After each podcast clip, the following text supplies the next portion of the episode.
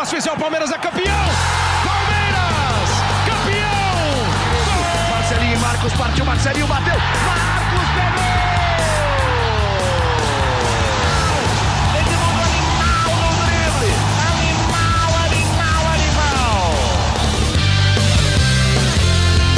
Vamos a partir de agora é, comentar um pouco sobre o que aconteceu nesse clássico entre São Paulo e Palmeiras, válido pela primeira partida das quartas de final da Copa do Brasil. Vitória do São Paulo por 1 a 0 gol no fim do jogo. Aqui para comentar comigo sobre, é, repercutir sobre o que aconteceu no jogo, sobre os desdobramentos, sobre é, o silêncio do Palmeiras depois dessa derrota. Thiago Ferre, setorista do Palmeiras, ao meu lado aqui no GE. Globo, está aqui comigo para a gente poder debater esse jogo. Ferre, vamos começar analisando essa derrota do Palmeiras, né? Terceira derrota é, do Palmeiras em um mata-mata contra o São Paulo, né? É, se a gente levar em consideração o Campeonato Paulista do ano passado, a Copa do Brasil também do ano passado, e agora essa Copa do Brasil. Palmeiras derrotada por 1 a 0 e vai ter que reverter na próxima quarta-feira se quiser ir para a semifinal da Copa do Brasil. Boa noite, Ferre. Qual que é a sua análise do jogo? Acho que foi vencida essa derrota do Palmeiras essa noite? Fala, Emílio, pessoal que acompanha a live, o que acompanha também como podcast. É, eu tô. Dá um teaser aqui para vocês. Eu tô fazendo uma análise que entra na, no dia seguinte da partida. E a minha análise, eu começo falando: o Palmeiras mereceu perder no Morumbi. É, acho que não tem como fugir muito disso. O Palmeiras perdeu por 1 a 0 Acho que o Palmeiras traria um ótimo empate por, pela, por aquilo que se desenhou no jogo, especialmente no segundo tempo. O, o Abel e João Martins, né, que era o João quem estava no banco de reservas porque o Abel estava suspenso, escolheram escalar o Palmeiras diferente, é, parecido com a equipe que jogou contra o Atlético Paranaense, né, talvez já pensando ali em encaixes, em movimentações da equipe dessa forma, ele escalou o Palmeiras com três zagueiros, sem o Arthur à disposição, em vez de colocar ali, de repente, um Luiz Guilherme, um próprio Breno Lopes, ele preferiu colocar três zagueiros, defendia-se praticamente com uma linha de cinco, e quando o Palmeiras tinha a bola, é, não era o Mike quem fazia saída de três na defesa como está acostumado, mas era praticamente um ponta, jogava próximo com o Rafael Veiga, do outro lado do Dudu e Piquerez, e o Hendrick no lugar do Rony, que não teve condições por conta do entorse no tornozelo. Mas se a gente for colocar ali, o Palmeiras teve 20, 25 minutos de jogo, em que conseguiu controlar razoavelmente a partida. Isso não significa um domínio do Palmeiras, mas assim como o Palmeiras não era incomodado, também incomodava pouco o Rafael. Mas era um jogo controlado, o Palmeiras com a marcação muito bem encaixada em cima do São Paulo. Não sei se o São Paulo teve um pouco de dificuldade de entender a partida uh, quando o Palmeiras uh, vem com essa escalação com três zagueiros, mas o Palmeiras controlava um pouco o jogo e aí o São Paulo começa a dificultar tanto a saída de bola do Palmeiras, que dependia muito, por exemplo, do Gustavo Gomes, que talvez os três zagueiros seja que tenha menos qualidade para fazer a saída, e forçava muito a bola longa no Caleri, mesmo o Caleri meio baleado, ele conseguia incomodar, teve uma boa chance assim no primeiro tempo, e no segundo tempo, especialmente, o Palmeiras não foi bem. Eu teve um dado que chama minha atenção dos erros do Palmeiras no jogo. Tanto Palmeiras quanto São Paulo, nos scouts aqui da, da Globo, tiveram 79 passes incompletos na partida. A diferença é que o Palmeiras tentou 91 passes a menos do que São Paulo. Acho que isso dá uma dimensão do número de erros do Palmeiras. O São Paulo também teve mais de 10 finalizações a mais que o Palmeiras, e aí conseguiu, num gol em que primeiro o Luan salva em cima da linha uma bola, depois ele dá o azar de desviar a bola para o golaço, fazer o Rafinha, é, ajudar o Rafinha no golaço que definiu 1 a 0 confronto aberto. Mas foi um jogo bem abaixo do Palmeiras, vai ter que mudar muita coisa para a partida de volta.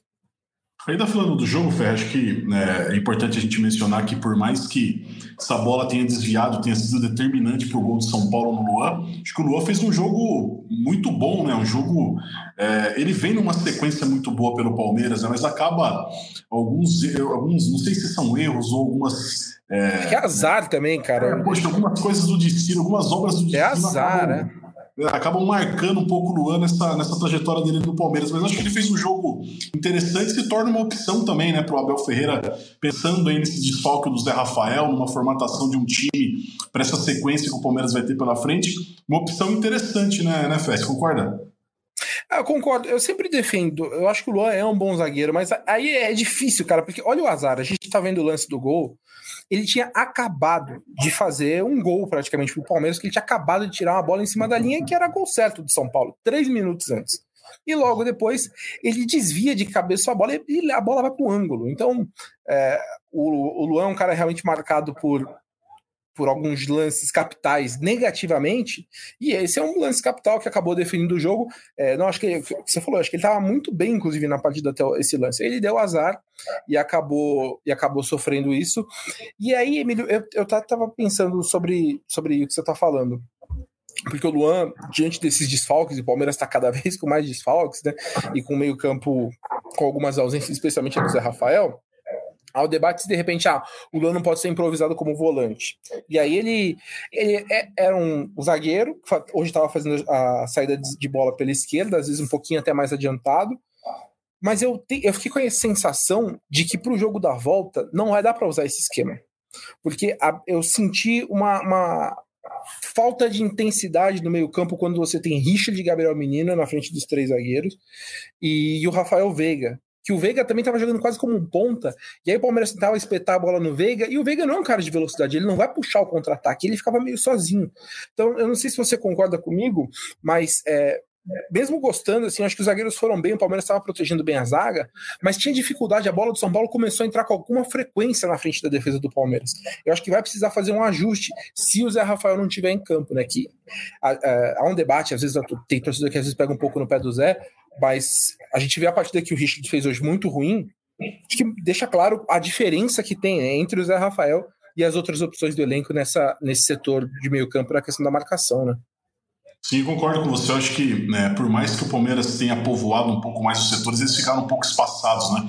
A linha defensiva dos meio-campistas com esses atacantes é, é era para ter um bloco, acho que maior ali nessa ligação, é, principalmente do meio-campo para o ataque. Eu acho que o Palmeiras acabou ficando com um espaço maior, que foi onde o São Paulo conseguiu jogar nesses corredores. Né? Não sei se se isso tem uma influência direta também nos outros desfalques que o Palmeiras teve. Né? A gente, é, além do Zé Rafael, o Palmeiras não teve, obviamente, o Abel Ferreira no banco de reservas. Faz uma certa diferença para ajustes finos ali né, ao longo do jogo, numa conversa no gramado. Óbvio que o João Martins também tem esse controle, é, principalmente defensivo, aí, mas acho que o Abel Ferreira é, tem um entendimento, um controle maior daquilo que ele tem é, em mãos. E o Arthur e o Rony, né, que são. O Arthur é um desfalque certo na Copa do Brasil, o Palmeiras não pode nem chamar como desfalque, que é um jogador que chegou depois e já tinha jogado pelo Bragantino e o Rony, né, que sentiu aí uma entorse no tornozelo e está sendo aí é, preservado para essa sequência que vai ter Flamengo, o jogo contra o São Paulo e a sequência do campeonato. Acho que é, os desfalques pesaram também hoje, né, Ferri? São muitos desfalques de jogadores pontuais que muitas vezes você não tem um substituto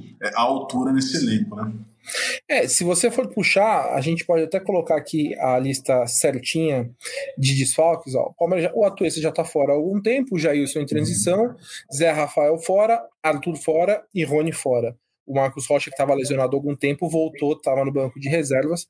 Mas é, é, é aí que entra o debate que a torcida fala: faltam peças, faltam peças. Hoje, quando o Dudu estava jogando muito mal, é, o meio-campo não estava funcionando, mas quando entram Breno, Flaco Lopes e o John John, que foi até uma, uma, opção, assim, uma opção do João que eu não entendi, porque para mim faltava força no meio-campo do Palmeiras. Ele ainda tirou o Gabriel Menino, colocou o John John para ficou, ficou ainda mais espaçada a equipe, é, eu, eu entendi assim.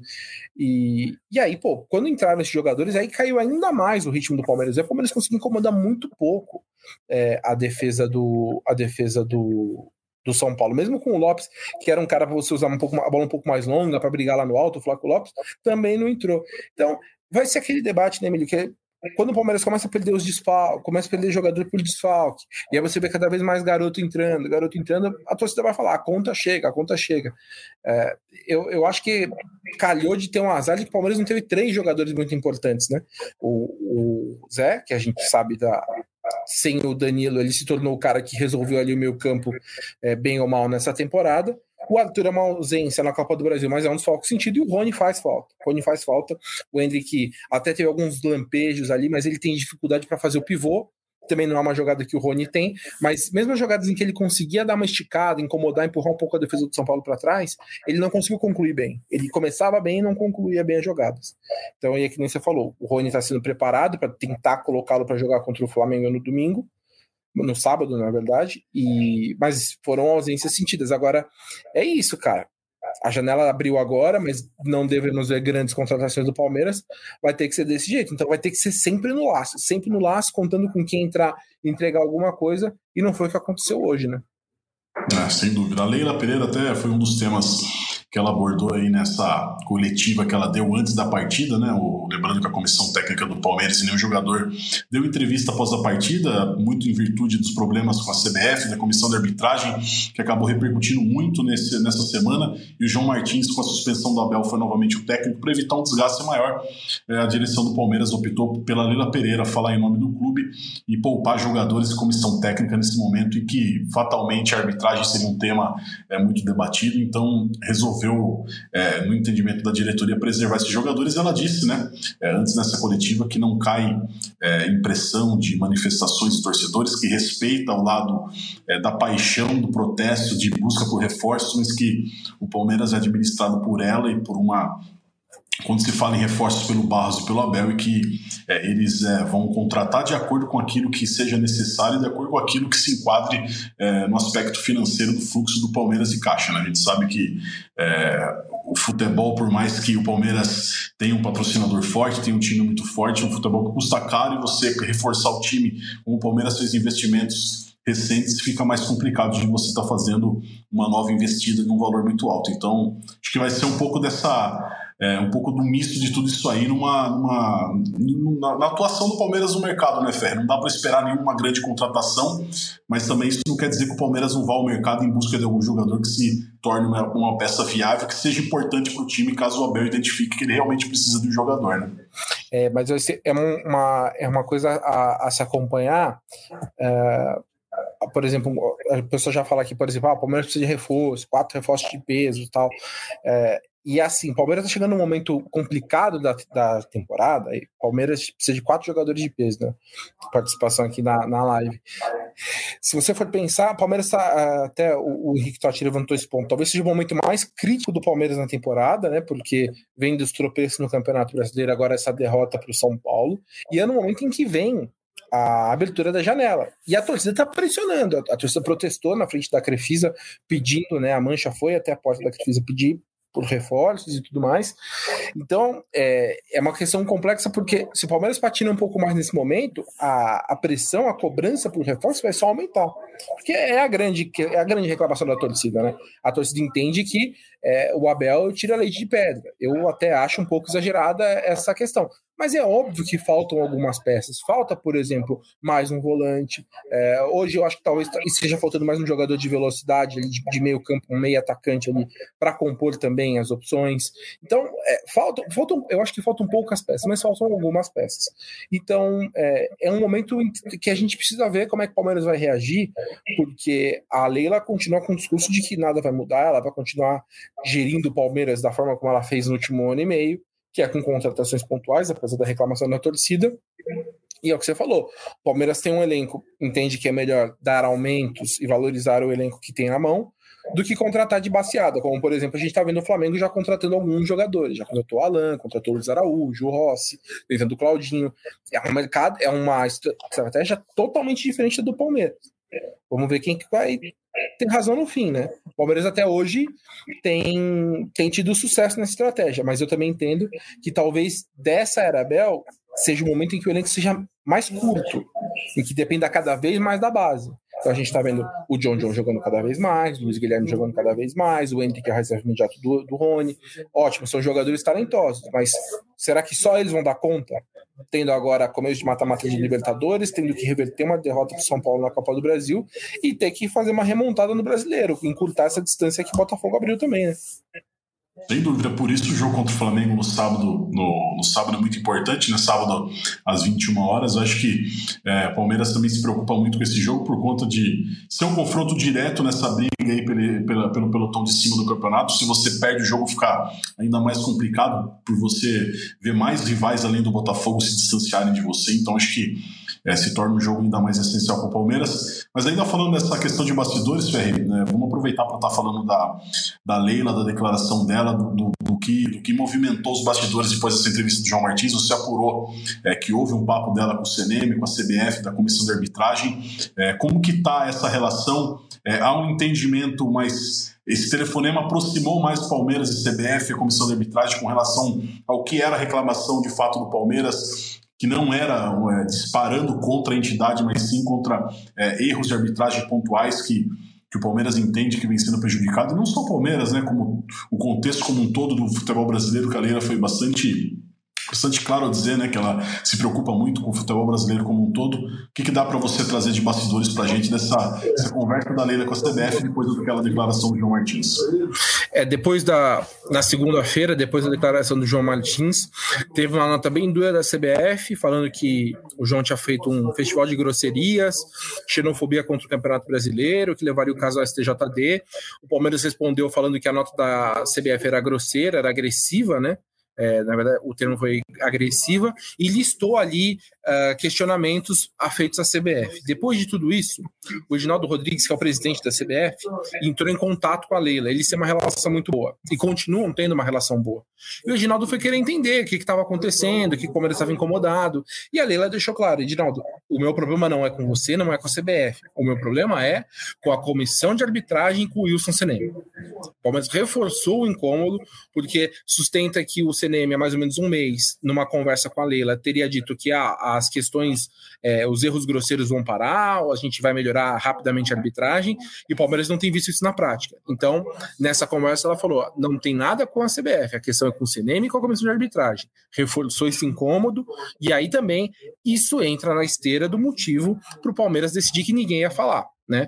Quando a gente, o Palmeiras estava chegando no estádio, a gente recebe a informação da, da, da, da equipe de comunicação do Palmeiras que para blindar os atletas pensando nesse momento de decisões, nenhum jogador falaria na zona mista e nem o João concederia entrevista na coletiva depois do jogo. Só a Leila teria um pronunciar uma entrevista, né? Ela falou por mais ou menos o que uns 15, 20 minutos ali com a imprensa, respondeu alguns questiona questionamentos e foi a única declaração. É, acho que isso além dessa questão de preservar, tem também aquilo que a gente falou muito na última live, né? Que era a cobrança de que a diretoria precisava se posicionar nesse momento. E aí a Leila até argumenta, não, mas quando a gente solta uma nota, é a presidente que está falando. Mas é diferente do que uh, aconteceu no domingo, em que quem falou em nome do Palmeiras foi o João Martins, depois tiveram as notas e tudo mais no site oficial, mas aí acho que nesse entendimento, nessa cobrança, a Leila decidiu que só ela falaria, né? Mesmo antes da definição do resultado, o Palmeiras tomou essa decisão. E mesmo assim, né, Emílio, teve um, uma questão, de qualquer forma, o Palmeiras voltou a reclamar da arbitragem no jogo, né? A Paulinha tem, tem o lance é, pronto aí pra gente. O Palmeiras reclama de um, pênalti, um possível pênalti no jogo de hoje, né, uma jogada em que o Dudu cruza a bola na área para o Rafael Veiga, o Pablo Maia disputa com ele, e a impressão é de que a bola bate ou no ombro ou na mão dele, e é, a gente está vendo agora o lance numa câmera mais lenta, e aí a impressão que bate no braço ou no ombro. E aí o Palmeiras foi nas suas redes sociais e postou o lance com a legenda, e o VAR? Com a bola de vôlei, né? Colocou uma bola de vôlei ali junto, o emoji da bola de vôlei, questionando porque o árbitro da partida não deu pênalti, mandou o jogo seguir, e a equipe do Vale também não recomendou a ida dele para ver a imagem. Então, corroborou, né? Concordou com a decisão de campo. Mas, ô Emílio, dá sua opinião aí. Você acha que foi pênalti essa, essa jogada ou não? Cara, é, tudo leva, leva a crer que bateu no braço é, do Pablo Maia, mas acho que é um lance que pode ter uma ilusão de ótica interessante, porque o, o Veiga tá muito atrás dele, né? Às vezes a bola pode ter resvalado no Veiga, mas se não apareceria a parte verde da camisa do Palmeiras também, né? Eu acho que bateu sim no braço, eu, eu marcaria o pênalti pro Palmeiras sim nesse lance aí. Eu acho que foi um, um braço na jogada ali. É complicado, né, cara? Complicado é o VAR nem ter, nem ter chamado. Isso não quer dizer que não tenha checado, né? Eles podem ter visto rapidamente esse lance lá e ter falado, ó, não precisa de checagem. Mas é. Eu acho que bateu no braço, eu marcaria o pênalti. É. é. eu tenho a impressão também que bateu no braço. Acho que a, a, discussão vai ser se teve um desvio na cabeça do Pablo Maia pouco antes ou não, né? É, que aí também pode argumentar. Ah, desviou na Primeiro teve um desvio na cabeça do Pablo Maia, depois na sequência bate no braço, era um movimento teoricamente natural, enfim. É, mas foi até. Acho que dá a impressão de que não teve o toque, mas enfim, é, o Palmeiras usou esse lance para reclamar mais uma vez de arbitragem e é uma coisa assim por mais que a, a Leila esteja em boa relação com o Edinaldo, com o presidente da CBF, a questão com a, com a, equipe de arbitragem não está boa. O Palmeiras vai continuar reclamando e, e vai continuar pressionando, porque ouviu da, da equipe de arbitragem, do CNM, da, do, do, pessoal que, que compõe a comissão de arbitragem, de que teriam investimentos para melhorias muito em breve no futebol e na, nas decisões de campo. E o Palmeiras entende que elas não estão acontecendo. Então, essa pressão vai continuar e a gente vai ver provavelmente mais capítulos sobre isso em breve. Mas o fato é que o Palmeiras tomou essa decisão que até é pouco usual, né? A gente não costuma ver é, um pós-jogo sem ninguém falar, não falou nenhum jogador no intervalo do jogo, não falou nenhum jogador na saída de campo, não passou ninguém pela zona mista para conversar com a imprensa e o João também não concedeu entrevista. Então foi essa a estratégia do Palmeiras para blindar um pouco e ficou só a declaração da Leila no começo do, do começo do jogo, né, na chegada da delegação, em que foi basicamente, né, Emílio, falando sobre essa questão de arbitragem mesmo, um pouquinho sobre o futuro do Abel, né, aquele discurso que ela já sempre adota, um pouquinho de reforço, mas o foco mesmo foi essa questão arbitragem, CBF, como é que ficou depois da declaração do, do João Martins, né? Sim, sem dúvida. Ela até prometeu, disse que ela não é comum, né? O presidente de um clube estar sempre em entrevistas coletivas, né? até é, porque é, o presidente não costuma ficar no vestiário depois dos jogos, enfim, ela prometeu que vai estar mais presente. É, isso acho que deixa um pouco claro que quando houver algum tipo de polêmica, algum lance mais é, mais claro de reclamação por parte do Palmeiras que a Leila Pereira deve se fazer presente em entrevistas coletivas e, e seguir nessa blindagem aí ao Abel e à sua comissão técnica, aos jogadores, é, até que ela considere que essa questão da arbitragem pelo menos seja resolvida, que pelo menos tenha um pouco mais de transparência, que segundo ela é, muitas vezes falta. Ferre, para a gente poder já encerrar aqui, acho que dá para a gente também falar de futuro aí. Rafael Navarro, Bruno Tabata, são jogadores aí que hoje né, chamaram atenção porque não aqueceram né, com o restante dos jogadores, ficaram no banco de reservas. São jogadores aí que podem estar tá deixando o Palmeiras essa janela. O Rafael Navarro com uma negociação é, mais avançada com o futebol norte-americano. É, e o Bruno Tabata também agora com essa suspensão na Comebol, então acho que acabou mudando um pouco o panorama daquilo que o Palmeiras enxerga para ele nessa sequência de trabalho nesse ano, né? É, é isso. O, o Navarro está meio perto de, de, definir, né? O, Colorado Rapids é a equipe que está tá interessada na sua contratação. O Palmeiras está avançando para resolver o futuro. E o Tabata a gente vai ver os desdobramentos nos próximos dias, mas é, existe uma possibilidade também dele ser negociado, porque é, além de tudo ele ficou para trás, né? A gente vê sempre o Abel mexe sempre na equipe, no, nos jogadores de frente, e agora nem entrando mais está. O Abel tem colocado cada vez mais o John John, tem colocado cada vez mais o Luiz Guilherme, e o Bruno Tabata ficou atrás desses jogadores. É um cara que o Palmeiras investiu 5 milhões de euros no ano passado, e que não e que não, não conseguiu, né? Até agora ele não conseguiu demonstrar um bom futebol no Palmeiras e a torcida tá muito no pé dele, né? A torcida não tá pegando muito no pé do Tabata. Então acho que talvez até o Palmeiras de repente tentar é, recuperar um pouco do investimento que fez, os 5 milhões de euros que fez. É um cara que fora do Brasil ainda acho que tem mercado. Não vejo muito sentido em emprestá-lo de repente para uma equipe nacional, a menos que esteja pensando em vitrine, mas aí o Palmeiras não recuperaria dinheiro e perderia uma opção num elenco que já não é muito grande. Então, é, a gente deve ter aí agora com a janela aberta, a, a, coisa aquece mais, vai ter mais, vai ter mais movimentação, mas esses são dois jogadores aí que podem, de fato, em breve, é, estarem se despedindo do Palmeiras. E aí vamos ver quem que vem pro, quem que lugar, né? Navarro até acho que não, não deve ter ninguém, porque hoje o Palmeiras tem Rony, Hendrick e Flaco Lopes. Acho que tem três jogadores ali de frente, na, como centroavante. O Tabata agora tem o Luiz Guilherme e o John John subindo, mas será que só o Luiz Guilherme e o John John vão segurar a bucha, segurando agora nessa reta final de temporada? É uma dúvida que eu tenho. Além da questão do volante que a gente sempre traz, mas que o Palmeiras tem toda aquela dificuldade que a gente também já explicou de não pode fazer muito investimento muito alto e tudo mais. Enfim, são cenas dos próximos capítulos que a gente vai acompanhar com certeza agora com a janela aberta. Sem dúvida, acho que a gente conseguiu nessa versão pocket, que a ideia da live é debater vários assuntos, mas de uma maneira mais rápida. Acho que a gente debateu o jogo, falou sobre janela, falou sobre transferências, quem pode sair, quem pode chegar no Palmeiras. Comentamos sobre o fato do Palmeiras não ter é, dado entrevista coletiva, nenhum jogador ou a comissão técnica ter falado após a partida. A Leila Pereira, como o Alves acabou falando é, em nome do clube. É, Só também... uma coisa. Hã? Faltou uma, faltou uma coisa. Faltou Libertadores ou não? Não, Não. Faltou uma participação muito importante. Ah, é verdade, verdade. Faltou uma participação. Porque o Boca, o Boca, o nosso parceiro aqui, nossa voz da torcida, ele vai participar na quinta-feira. A gente vai ter uma gravação do nosso, do nosso podcast, no nosso livecast maior, como a gente está acostumado a fazer. Esse pós aqui, eu e o Emílio, vamos tocando aqui rapidinho. Vamos ouvir então a voz da torcida aí com, com o Boca agora, a opinião dele sobre, sobre o jogo, vai. Família Palestrina, quando surge, é, esfriando, tentando esfriar um pouco a cabeça aqui. A gente perdeu a partida, o jogo de ida pela Copa do Brasil, agora no Morumbi, 1 a 0 pro time do São Paulo. O Palmeiras parece que no segundo tempo pediu para tomar gol, né? Eu tô tentando me conter aqui para para gravar um vídeo lembrando vocês que semana que vem tem mais dois tempos de 45 minutos. O Palmeiras leva o resultado para casa. Uma vitória simples do Palmeiras leva a partida para os pênaltis.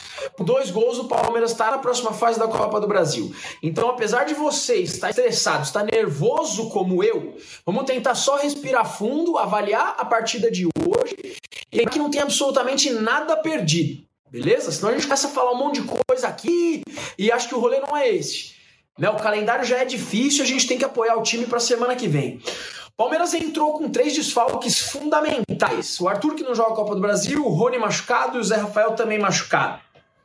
E aí a comissão técnica opta em jogar com três zagueiros. Acho justo. Acho que foi bacana. Esse não é o problema, essa não é a situação. Jogou Hendrick e Dudu lá na frente, lá atrás jogou Milo, Luan e Gustavo Gomes. O Palmeiras no primeiro tempo teve uma proposta interessante. O Palmeiras não correu muito risco do São Paulo. Teve um lance do Caleri que, que quase fez um gol por cima do Everton, mas o Palmeiras controlou bem a primeira etapa da partida. Só que no segundo tempo, realmente o São Paulo foi superior ao Palmeiras. No segundo tempo. Mas foi. O Palmeiras estava pedindo para tomar gol. O Palmeiras não estava conseguindo fazer mais absolutamente nada. A bola não estava rolando, não estava sendo legal. O Palmeiras parece que no segundo tempo não, não quis jogar. Não realmente estava bom isso daí. Vamos ver o que acontece. Isso vamos ver o que acontece. Uma hora a bola entra, velho. Uma hora a bola entra. Vocês sabem disso. Vocês sabem disso. Aí o João Martins substitui o Dudu e o Hendrick, coloca Flaco Lopes e Breno Lopes. A família Lopes entrou, né? Aí vocês me desculpam muito, mas aí eu não concordo. Aí eu não concordo. O Dudu pode estar tá mal, o Hendrick pode estar tá mal. Esses, esses dois jogadores mal jogam melhor do que os dois que entraram bem. Desculpa, não consigo, não consigo concordar. E aí nada mais aconteceu para o Palmeiras, absolutamente nada mais. O jogo terminou 1 a 0, o resultado não é ruim. O resultado não é ruim. Só que esse segundo tempo do Palmeiras era para mais, de verdade. Eu vou encerrando por aqui, família Palestrina. No final de semana tem o Flamengo pelo Campeonato Brasileiro. E vamos para quinta-feira que vem, vamos lotar esse estádio do Allianz Parque. Vamos lotar esse estádio para que o VAR não seja desligado novamente. Vamos de palestra. Tá aí o Leandro Boca é, analisando é, o lado torcedor palmeirense essa derrota para o São Paulo, lembrando é, que o Palmeiras é, enfrentou o São Paulo em dois mata-matas recentes, né? É, acabou sendo derrotado no Morumbi na final do Campeonato Paulista por 3 a 1 reverteu goleando é, no segundo jogo no Allianz Parque, mais recentemente perdeu no Morumbi, mas venceu no Allianz Parque, mas acabou eliminado nos pênaltis em um jogo polêmico e que também até foi citado pela Leila Pereira como um erro de arbitragem que o Palmeiras reclama até hoje, que interferiu psicologicamente, segundo ela, é, no desempenho do restante da temporada do Palmeiras. Bom, acho que a gente passou por to todos os assuntos agora, né? Leandro Boca, voz da torcida, falamos sobre o clássico, é, falamos sobre jogadores que podem estar deixando o clube. Lembrando que o Palmeiras é, teve o sorteio da Libertadores da América, vai enfrentar o Atlético Mineiro é, nessas oitavas de final.